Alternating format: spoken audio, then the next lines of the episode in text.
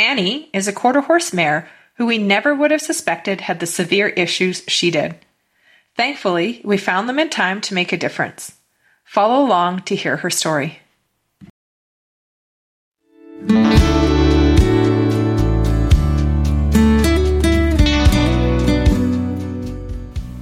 Hi, I'm Katie. And I'm Kim. Welcome to Equine Body Talks, a podcast about opening the conversation on equine wellness. Join us as we dive deeper into the whole body approach for your equine performance horses.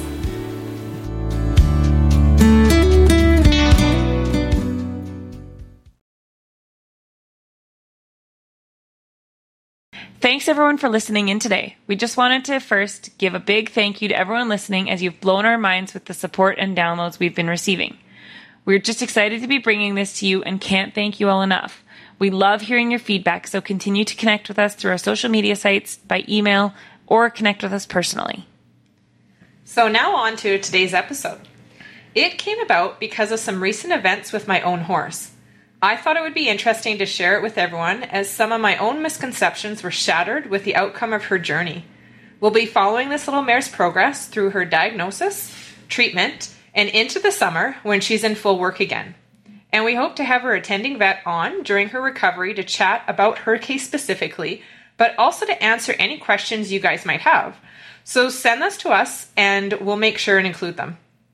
We'll also be posting photos of her ulcers and the gastro- gastroscope online.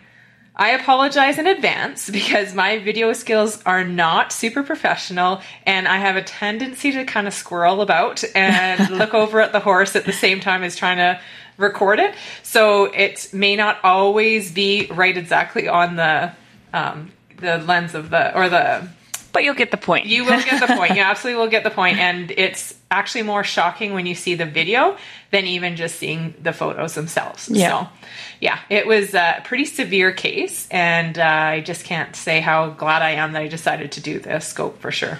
So. So recently, I had a chance to be part of an equ- equine gastroscope. It was pretty cool, other than the fact it was my own horse that was being scoped, and I was paying the bills, and that what we were finding was super shocking. I felt like we'd been doing all the right things for her. I knew knowledge on the topic, but yet I was watching this screen in disbelief and finding out exactly what was going on in her stomach after all these years.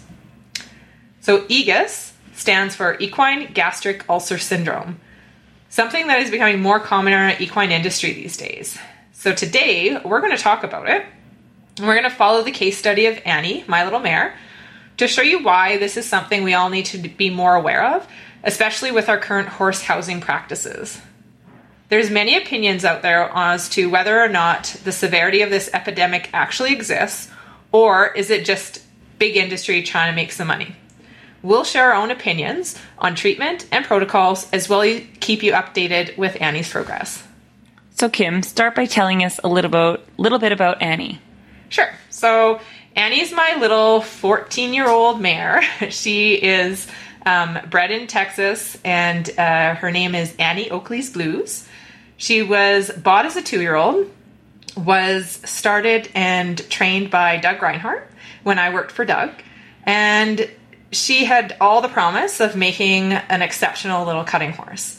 Uh, so we had lots of hopes with, with her.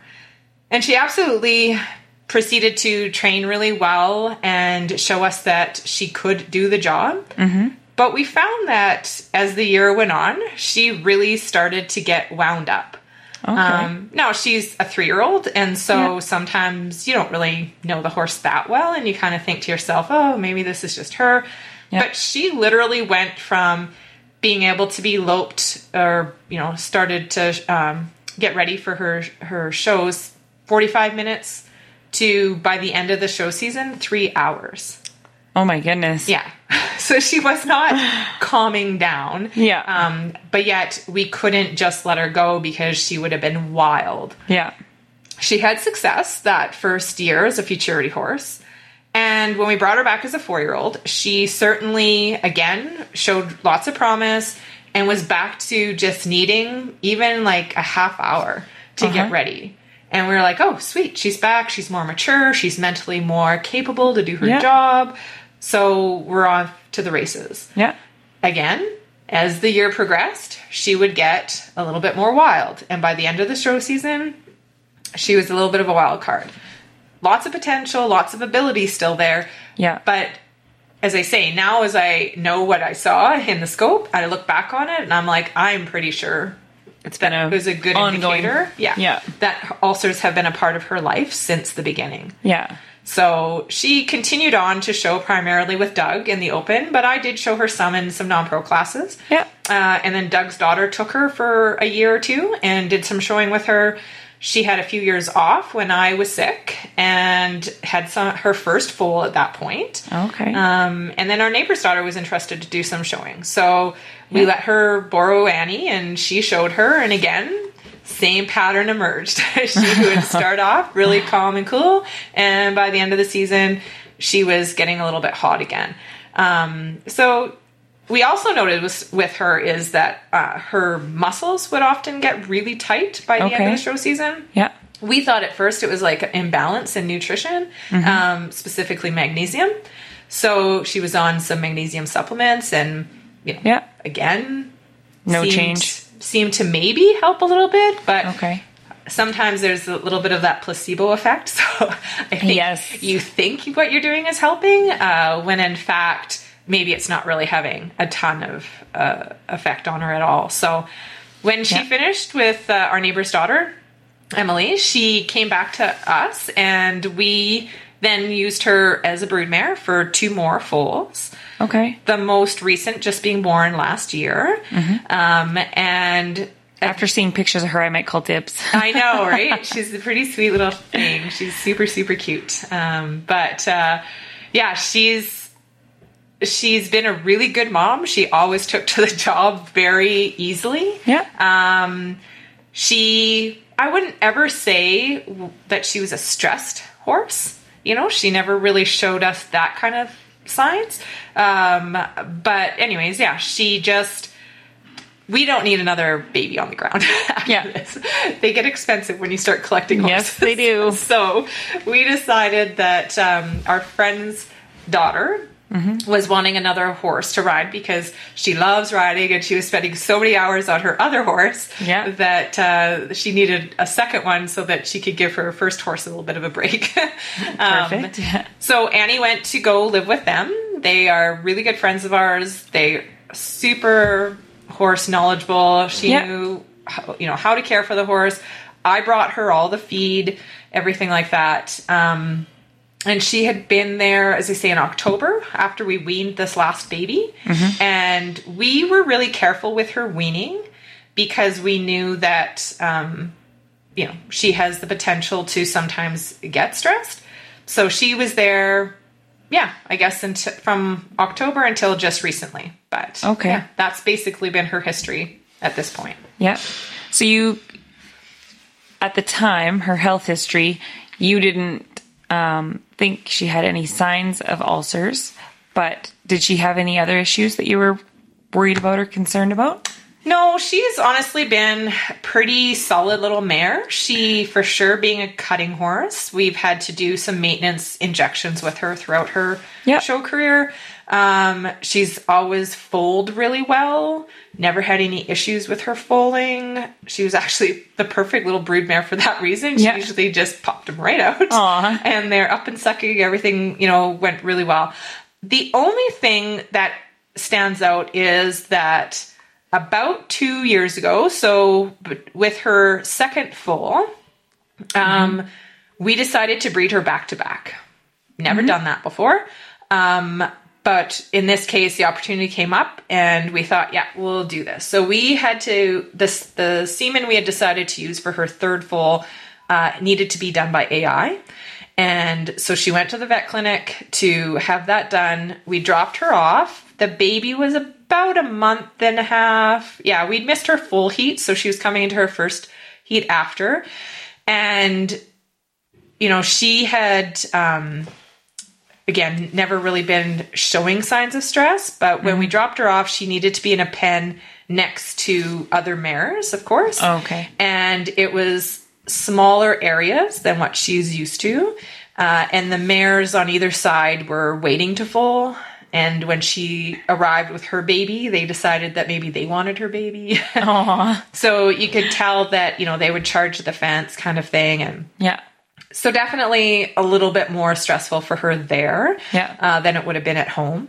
But also, she was doing it by AI, which she'd never had. So they would have had a lot more ultrasounds, lots more palpation, a lot more handling. Yeah. Um, now, she is a show horse, so she's been handled a ton, Yeah. but not necessarily in that way. Yes. and she had a baby on her side. So she was at the vet clinic about a week and she colicked Okay. and very significantly they uh, they were quite concerned that she needed to go in for surgery. Uh huh. and we just made that decision that unfortunately i love this little horse with all my heart but she's also a, a broodmare she's not my main competition horse. We couldn't afford to do um, Yeah. a surgery on her a colic surgery Very fair. so we said, do everything you can in terms of fluids and trying to bring her out of it. yeah. Um, but we just can't go that route. Very fortunately for us, she came out of it within a couple of hours. Yeah. And everything seemed to be fine. They were able to breed her, and then she came back home and was home for about two months, and she colicked again. And this time I noticed it, yeah, out in the field. It was pretty mild. I gave her some Banamine and walked her, and she came out of it, and we thought everything was fine. A month later, she did it a third time. So mm-hmm. now we have an issue. Yeah. Yes. And I have a pretty important baby in her tummy. Yeah. We have a baby that's still nursing. I need this mare to survive. yeah. So we took her into the vet clinic. She wasn't coming out of the third colic as well as I had hoped with just the Banamine and the walking. Uh huh. So took her into Moore's. Um, again, obviously had no plans on doing a colic surgery, but I wanted to give her every opportunity. Yeah. By the time we got there, she was fine. the trailer ride knocked Of it out of course. Of course. Um, It's probably after hours too. yeah. Well, no, uh, luckily it wasn't. Oh wow. That's I know. She picked good time um, yeah, so they decided though, they monitored her for a little while. Still, everything was fine with her. She was slightly dehydrated, so they thought, let's give her some fluids. Yeah. So they went ahead and um, tubed her to give her some fluids. There was no sedation because, of course, she's pregnant and nursing. But she's so quiet. She's only 14 1. so she's an itty bitty Yeah. little thing, too. Yeah. She's in the stocks. Everything was fine. They got the tube in. They had put about two and a half, three liters of fluid into her. And this little mare launched herself over the stocks. And we've all Oh, seen goodness. stocks. Yeah. We know that, I mean, one, there's not a lot of room to ramp up to get it over. Uh huh.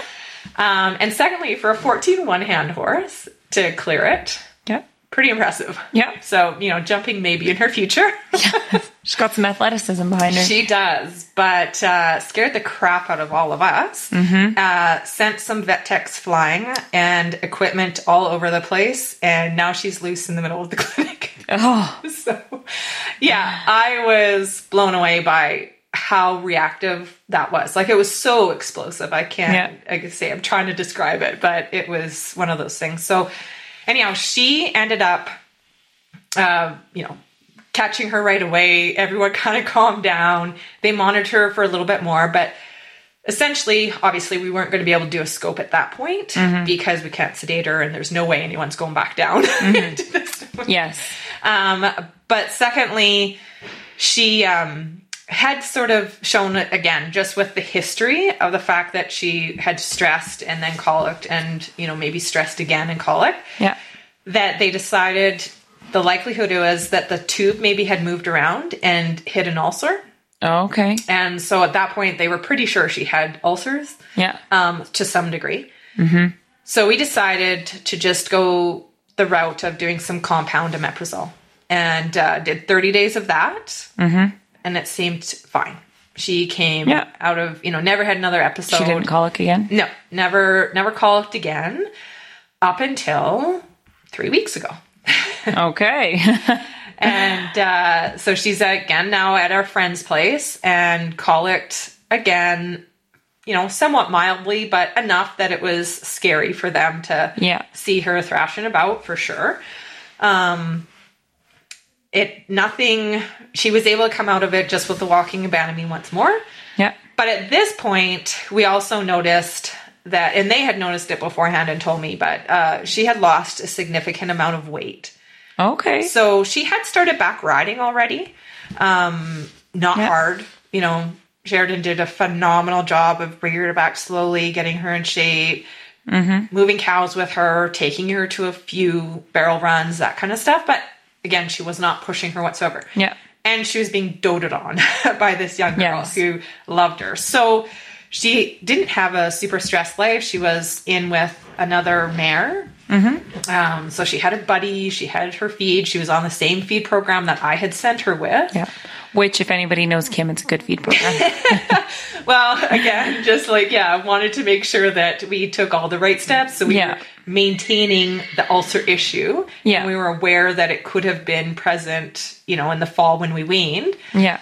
Um, so yeah, she just, it was one of those things where like, where the heck is this coming from? Yeah. So I got on the call to Chad, uh, Dr. Hewlett, and said, look, what are you thinking? Like, should I go ahead scope? Should I just go ahead do gastric? Like, what should I do? Yeah. Um, so in discussing and having Dr. Travis Kelter also was involved. He was the emergency vet on call when Annie called three weeks ago. Okay. Um, so he was involved in this as well. And we just decided, you know what?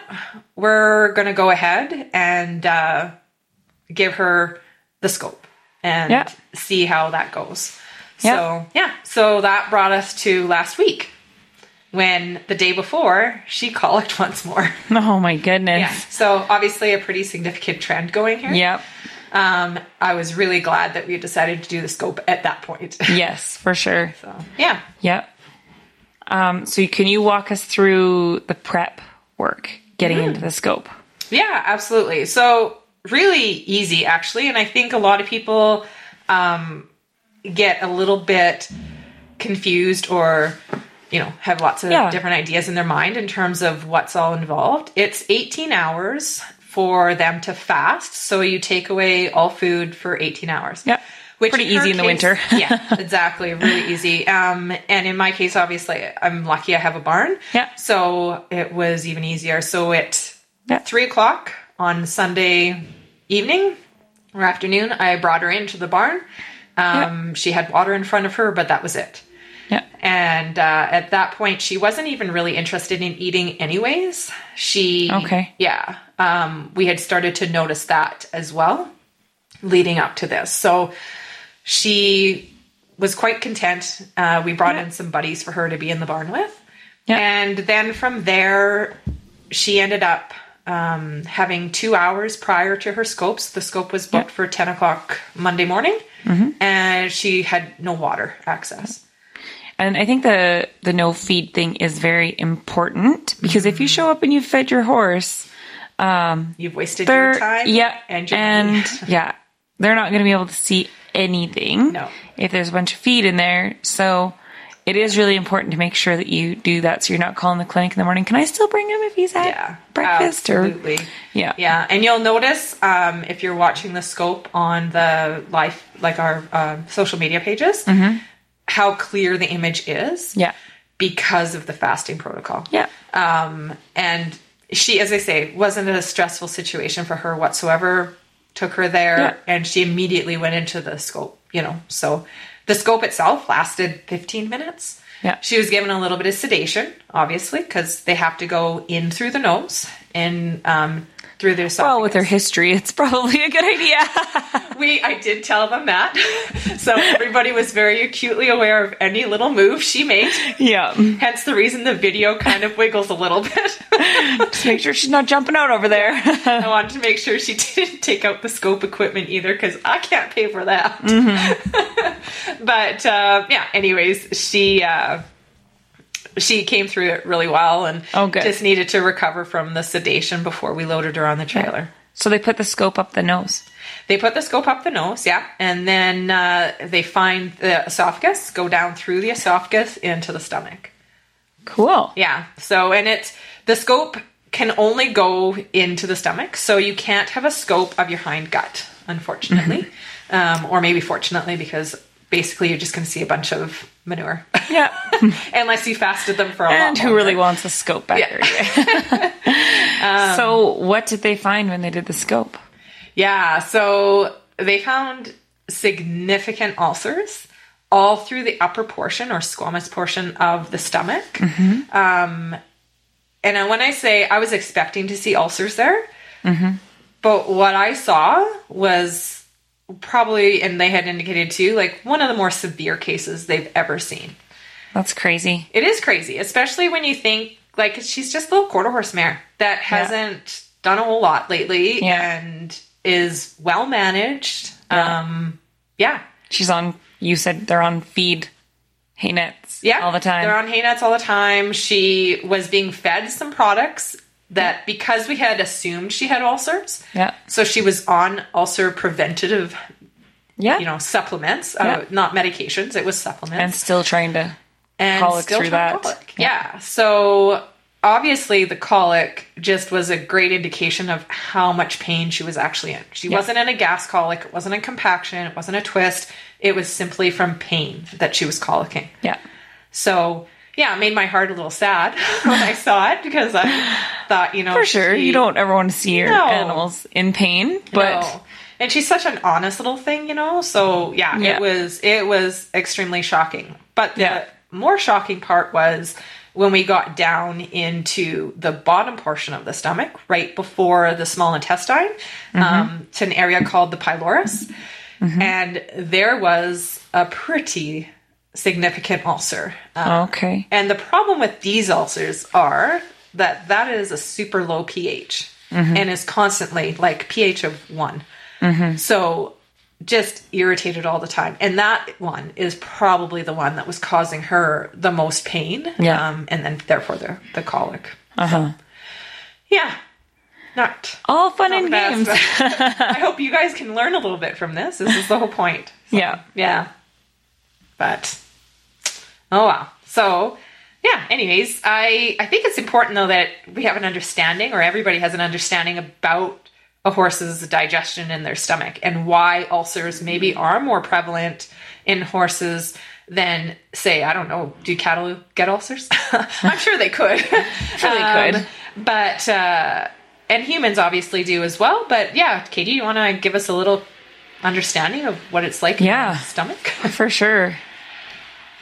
Um, what trips a lot of people in believing ulcers aren't as big of a problem um, as they are for horses, and they try to compare them to humans and how we eat and feel, um, or they'll compare them to other farm animals such as cattle.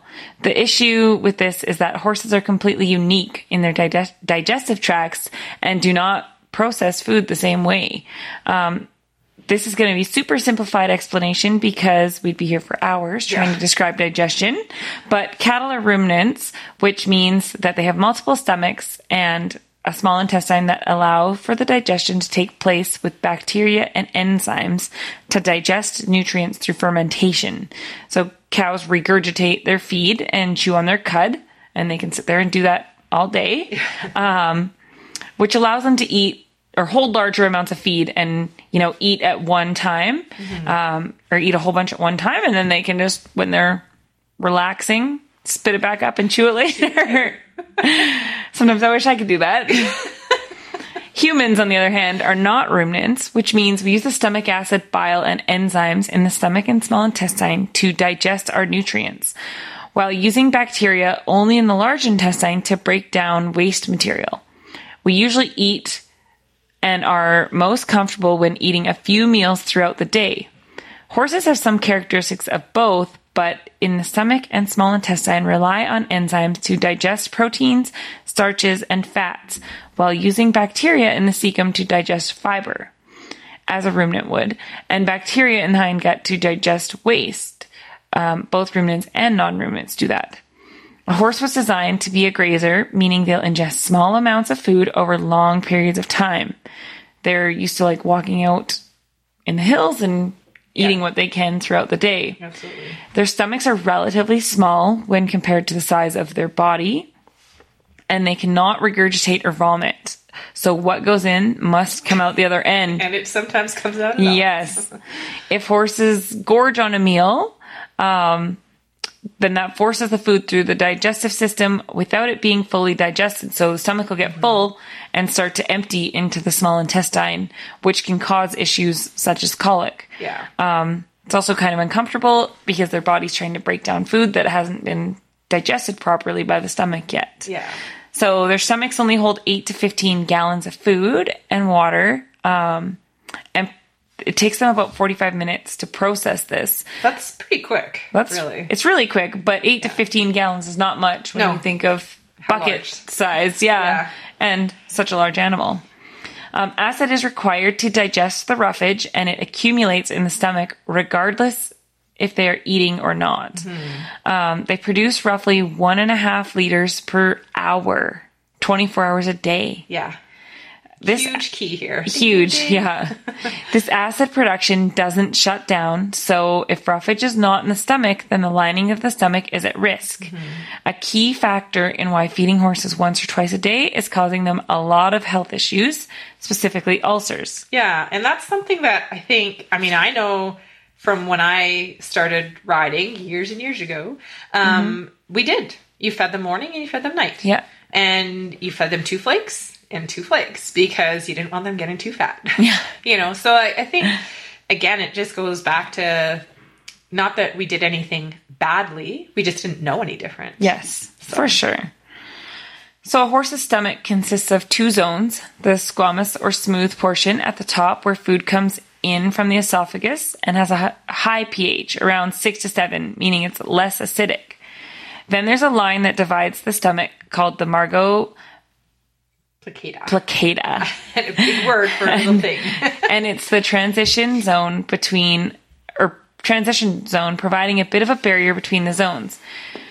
pH here is around four. The bottom of the stomach is called the fundus, or the glandular region, and this is where the hydrochloric acid is secreted into. There is also mucus secreting cells to help protect the structure, but pH in this area is down to one or two. Yeah. So very, very acidic. Yeah. The pylorus is where the stomach empties into the small intestine. It's about 65 feet long and holds roughly 45 liters. But the broken down food will pass through here in about an hour and a half to three hours. So again, fairly rapidly. Yeah. Fiber cannot digest in the small intestine. That happens in the hindgut. Enzymes here break down further the starches and complex carbs into simple sugars to be absorbed through the gut wall. Then the materials are passed through the cecum, through to the cecum and the large intestine, known collectively as the hind gut. The cecum is about three feet long and can hold up to 35 liters. This is where fermentation happens, and material is here for roughly 72 hours. The energy produced from the fibrous material fermenting in the cecum makes up 75% of the horse's energy. Pretty cool stat there. That is really cool because we all think we need to feed sugars and Yeah. carbs for energy, but horses actually need to digest fiber for their energy. fiber, fiber, fiber. Yeah. The last steps are to move into the large intestine for the last of the bacterial breakdown of material.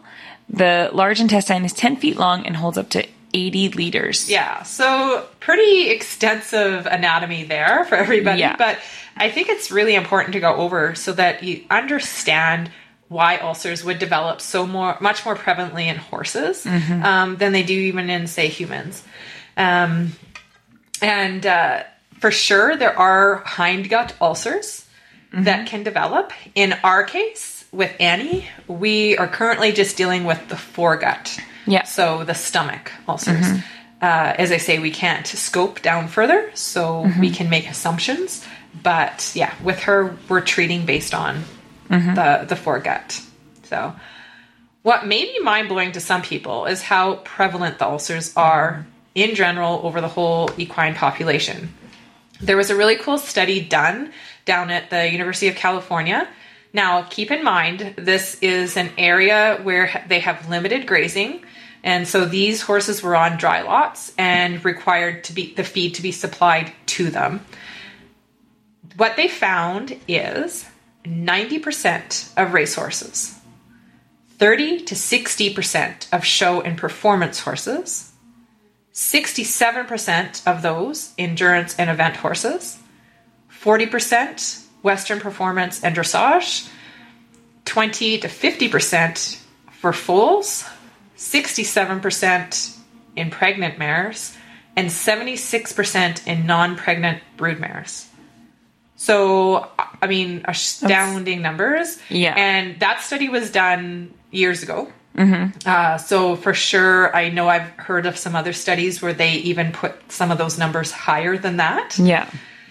So again, it just depends a little bit in terms of the area and what the the parameters for the studies were. But Yeah. I think you know most of us can agree that the majority of the horses that are cared for nowadays are needing to be on a, a hay um, diet of some sort instead of just straight up grazing like they would normally or naturally do. Yeah. So Um, I think it's also important, though, to reiterate that Annie has been on like a big pasture field and round bale feeding Yeah. the majority of her life. Yeah. And round bale feeding, like with the hay saver, Yeah, uh, not with hay the hay saver, net. but the hay But net, so that it's meant to mimic their graze all day, yeah. exactly. That's the whole point. Um, and I do think that there's great management practices, including hay nets. I will continue Yeah. to use hay nets uh, with my other horses, especially. But the thing, I think Annie just got to a point that, in her case specifically right now, it just was too much for her system. So, Mm-hmm. not saying that, you know, any of these practices are bad, but absolutely.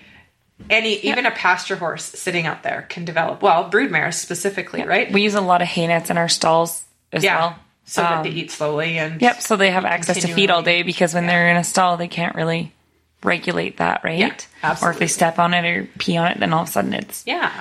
And like we said, you don't want them gorging on their food either. No. So uh, you because you're not getting the nutritional value if they're getting fed their meals Yes. once or twice. So yeah, super super important to find alternative feeding practices. Yeah. um, so, as body workers, what effect will ulcers have on the tissue, and how can we help spot some key factors that may require further attention? Yeah, absolutely. Uh, ulcers are open sores. So open sores that fail to heal. Yes. That's what the definition. It can be either internal or external. So you can often, or often will hear about people with diabetic ulcers on their legs, for instance. Uh, I know my mom had one of those as well. That uh, you can see from the outside, and they're very sore looking if you see them externally. So just think of those now internally in the stomach. If they're present in the stomach, again, like we talked about with our little anatomy class there, you're talking about a very acidic environment, especially on uh, right around that margo plicatus or that dividing line in the stomach, or at the bottom portion of the stomach if they have those pyloric area ulcers. So they can eventually even burn right through and become a penetrating or bleeding ulcer. That sounds painful. Yeah. I wouldn't want any horse to have to go through that. No, and in in Annie's case, not that they were uh, penetrating, but they looked sore enough. They were obviously very pronounced and red. That uh, you know, who knows they, Yeah. how close they were. To Yeah. getting through. Aw. Yeah. So So, what are some signs and symptoms to, to look for? Yeah, and especially I think as body workers, this is a great one for us to be cognizant of because the owners may be noticing their horses have a lack of performance. They may notice a little bit with the uh, you know, re- not wanting to eat, you know, not wanting to come to their food, either grain or hay, or they Yeah. become picky when they eat. Um, or, you know, they might notice them being a little bit more anxious, a little bit more fearful, just not themselves. So then they'll bring Change, in change in behavior. yeah, exactly. Temperament, maybe they become more aggressive, cinchy, those kind of things. Or right? super, re- like, almost relaxed, like docile, Yeah. dead to the world. if it completely changes the opposite way, it can Um, yeah. be a big indicator. Yeah. So having that history with your client, if you've been called out to work on a horse, Mm-hmm. and from the owner or trainer's perspective, It may just be like this horse feels really stiff, isn't wanting to move. Like, I think it just needs to relax its muscles. So you get called out as body worker. That's great. But you would really notice how tense and tight those muscles are overall in the body. Um, so the big thing for for us again, really listen to the people um, that have brought you in. But if a horse is experiencing pain, they're going to experience anxiety. They're going to experience fear, and then all of a sudden they're going to uh, try to avoid the situations. So whether that avoidance is becoming hyper active and Yeah. irritable, or going the opposite way, like you just talked about, and becoming more dull. Yeah. Um, but look at things like, you know, again, the history they just gave you, but is their hair coat dull? Is it long guard hairs? Yeah. Do they have that potty look to their stomach? Like, does it look like it's just kind of full, like that hay gut that uh, we talk about? Are they not able to shed very well? Is there ventral edema? So, edema in front of the sheath or the uh, teats on the mare all of those things are great indicators plus then what you feel as a body worker in terms of the muscles and find out like is there a reason for that muscle specifically to be that sore or the whole body to be that sore did they just come from a major competition or you know something out of the Yeah. norm but if you add all of these things together again with the history that they've given you it Yeah. could then lead us to believe that there's something more going on um, and we need to look at it at a deeper sp- perspective by calling in the vet for sure. Yeah. yeah for sure. So another thing uh, that i was taught and i'm sure a lot of people have heard about but not everybody has there was a vet down in the states called dr kerry Ridgway and he developed a protocol of specific acupoints that he found throughout the horse's body that could determine whether or not a horse had the potential to have ulcers present. Mm-hmm. Now, they did do a study with him, and in his case, I think it was something astounding like 95 to almost 100% of his, when he just went through and tested those points, and he said, Yeah, this horse is positive for ulcers. Yeah.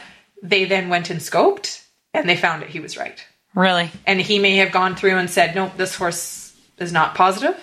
Yeah. And they went through and scoped it. No, horse wasn't. Had Well, that's pretty cool. so pretty, I would say accurate in terms of uh, the possibility. But again, the only way to fully know is to do the diagnostics by a veterinarian and have a scope done.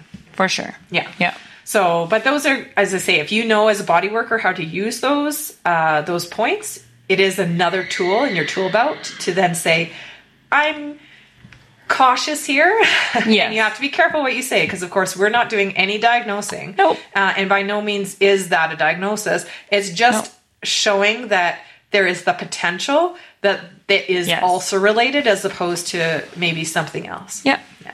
And again, you can't see inside a horse's stomach, neither can an owner. No. And it's also, I find as an owner, these things come on, can be very gradual. Yes. You know, even with Well, Annie. yeah, You know, all of a sudden you're like, okay, she colicked once. Well, that's okay. Horses can colic. Yeah. Okay, she colicked twice. Okay, maybe something's going on. Maybe I should get her looked at.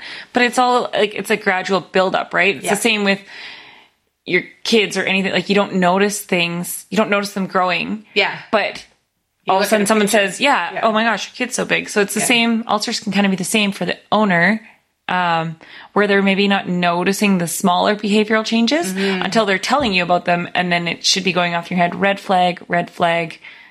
Here's what we need to work on or Yeah. look at or things like that, right? Yeah. Or, you know, maybe you should talk to your vet about this. I'm not saying it is, but just giving them even just an awareness Yes. that or putting it on their radar so that they can pay attention Yes. and then make decisions from there. Yeah, absolutely. Absolutely. And it may be a horse that is prone to ulcers and the owner has already done all of the checks and balances, has done a scope. They know the horse is prone to that.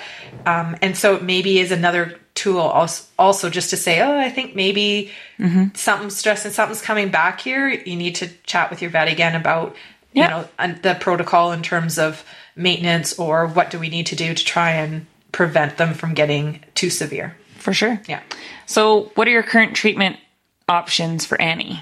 Yeah, so at the moment, we have chosen, um, well, I should say, back at the day, we, we just went ahead and did the omeprazole. We could have done that again, but because we did the scope, I was like, mm, we're not, we're not going this route. We really need Yeah. to treat here.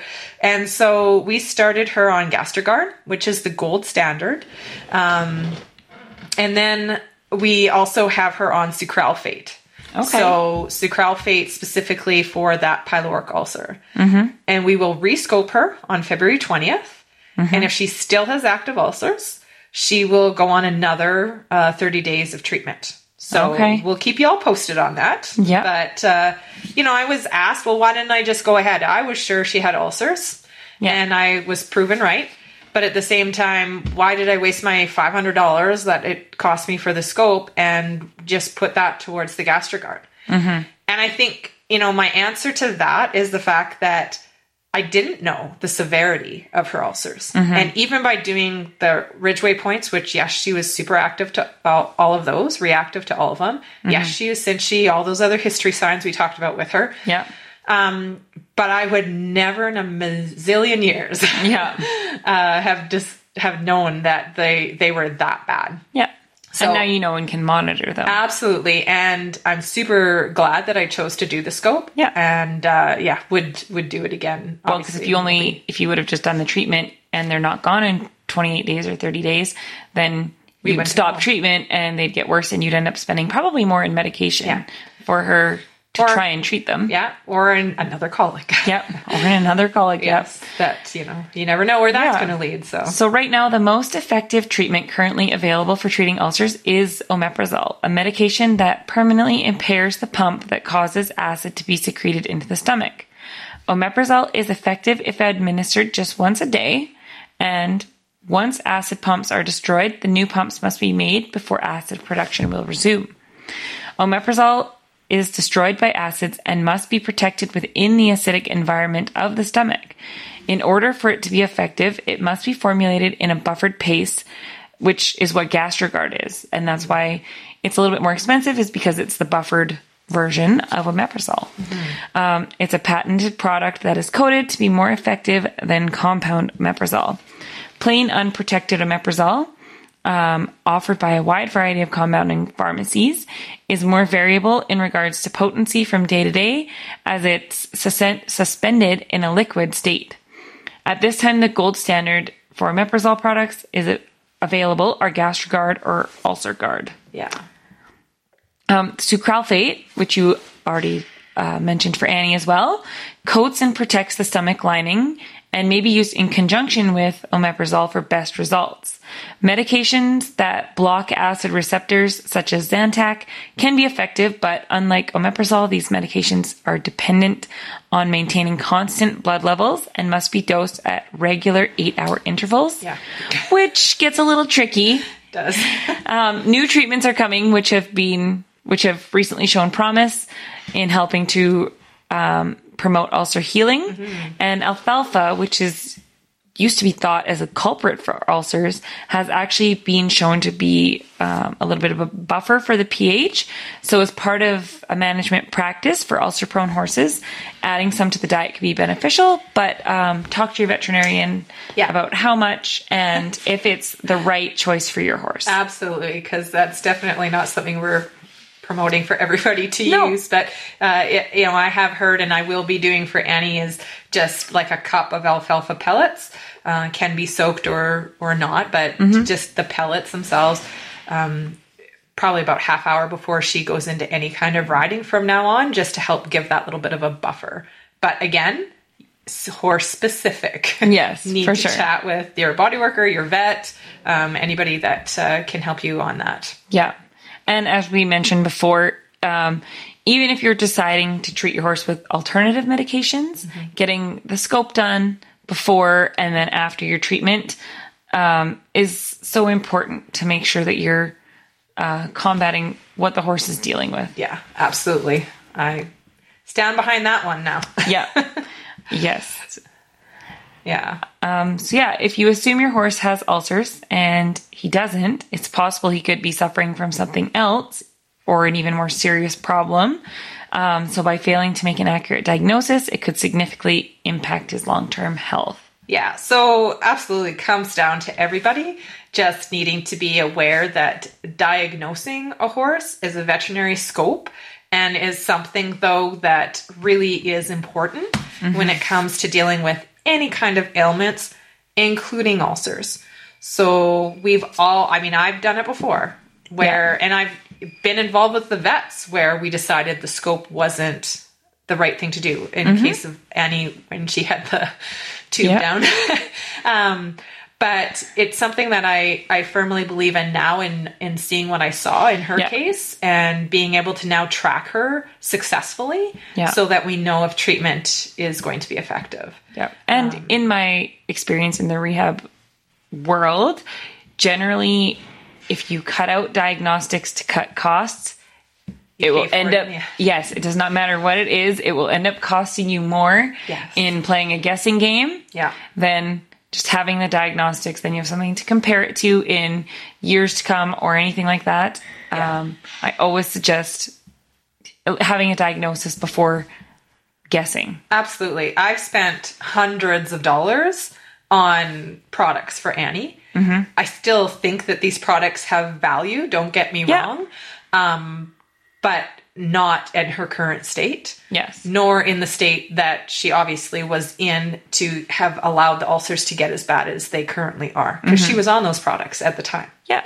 Um, so it they can work. Yes, there's But- a lot of natural based products that Mm-hmm. can help um, with the maintenance of a horse that's prone to ulcers Yeah. when they don't have full blown ulcers. Yeah. But as we've discussed, if you have a full blown case of ulcers, there is very few treatment options.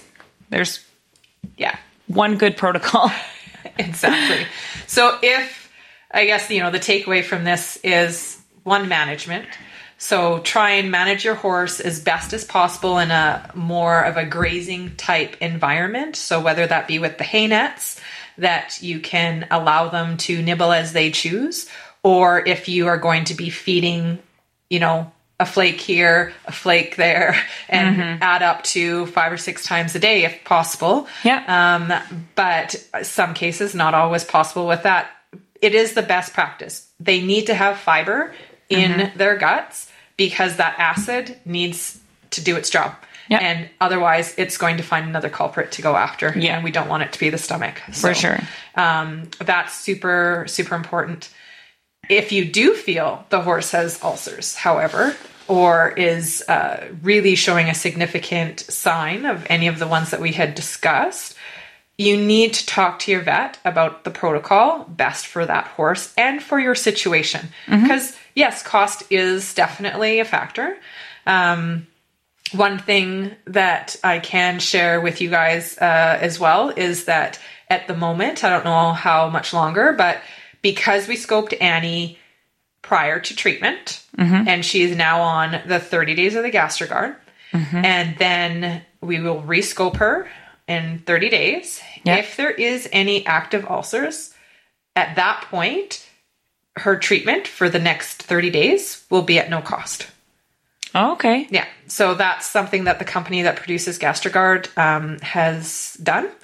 And this- Interesting. yeah, very interesting because now we can actually finally deal with the problem, right? Huh. Yeah, Yeah. I didn't know that.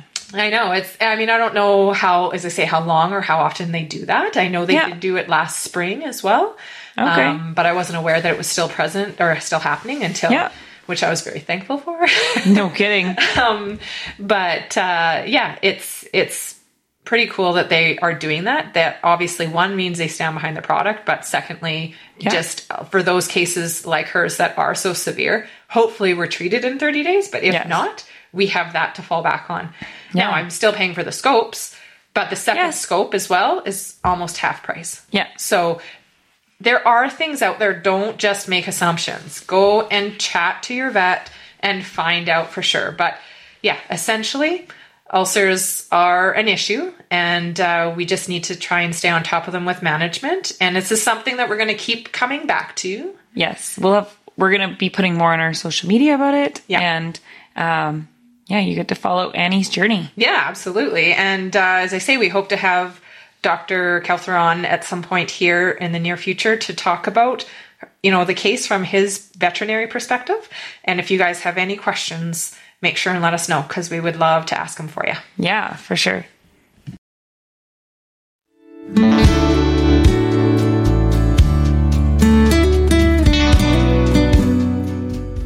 We'd love to have you subscribe to our podcast and get all the new episodes. Please rate, review, and share with your friends so we can grow and bring you topics you're most interested in. Contact us through our website or on social media with your engagement.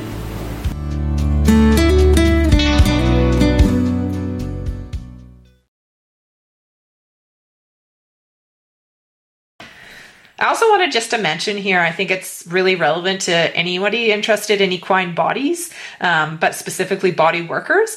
There is an app that's just come out through Equinology, and it has an absolute ton of information that is right at your fingertips through your phone. So it's really handy when you're in the field and you're not having to haul around your reference books, which you know most of us don't do, but Yeah. we do have a tendency to have a ton of, of books are sitting around. So this is really great. It's right there, something that you can even then take and show the pictures to your client if there's a specific problem you're working on. which is awesome. Yeah, and then they can actually reference that and see what they what you mean in terms of the biomechanics of how the horse is moving and mm-hmm. why that specific muscle problem is Yeah. going to give you the issue. So lots of different things you can do with it. But anyways, it's called the Equine Anatomy Learning Aid, um, and as I said, it's put out by Equinology founder Debranne Pattillo. And I'll post a link on the social media as well, so that you guys can take a look at it. But it's a great tool, so totally recommend it to anybody. It's not that expensive, and definitely worth every penny. So Yeah, that was- looks. You just showed it to me. It looks awesome. yeah, yeah, Um, really cool. Yeah, and as far as a couple things that we use here at Cooley to help horses uh, manage stress when coming to a new facility and being introduced to new things, um, one is Zesterra. I love it. It's an all natural um, liquid that you just shoot in their mouth, and it seems to help um, horses manage their stress. And if they do have a little bit of, I'd say, a sore tummy, not ulcers, it does help um, a lot with that. As well as I said, we use hay nets, and if you've used hay nets before, they can be a pain in the butt. You'll tie them up and then you're trying to cut them down because the knot got too tight, stuff like that. They're hard to fill. Um, so we use eco nets and they're very, very, very durable. I've literally had some nets that I've used every day for four years in Yeah. the barn. They also have clips on them. So when you throw them over the bars in the stall or over the fence, they're super easy to come back and clip. So you're not fumbling with this huge full hay net in your face and then trying to tie it up at the same time because that's obviously I've done it enough that I don't like it. So yeah, we use eco nets and they're super durable um, and very easy to hang and they're all available on the Cooley website. Awesome. Yeah, those are great products. I've used them both as well. Yeah. really do like them. So thanks again, everybody, for listening in to us today and sharing with us in Annie's story. If, uh, again, you have any questions or comments, but be sure and follow us and take a look at that video because it is something else.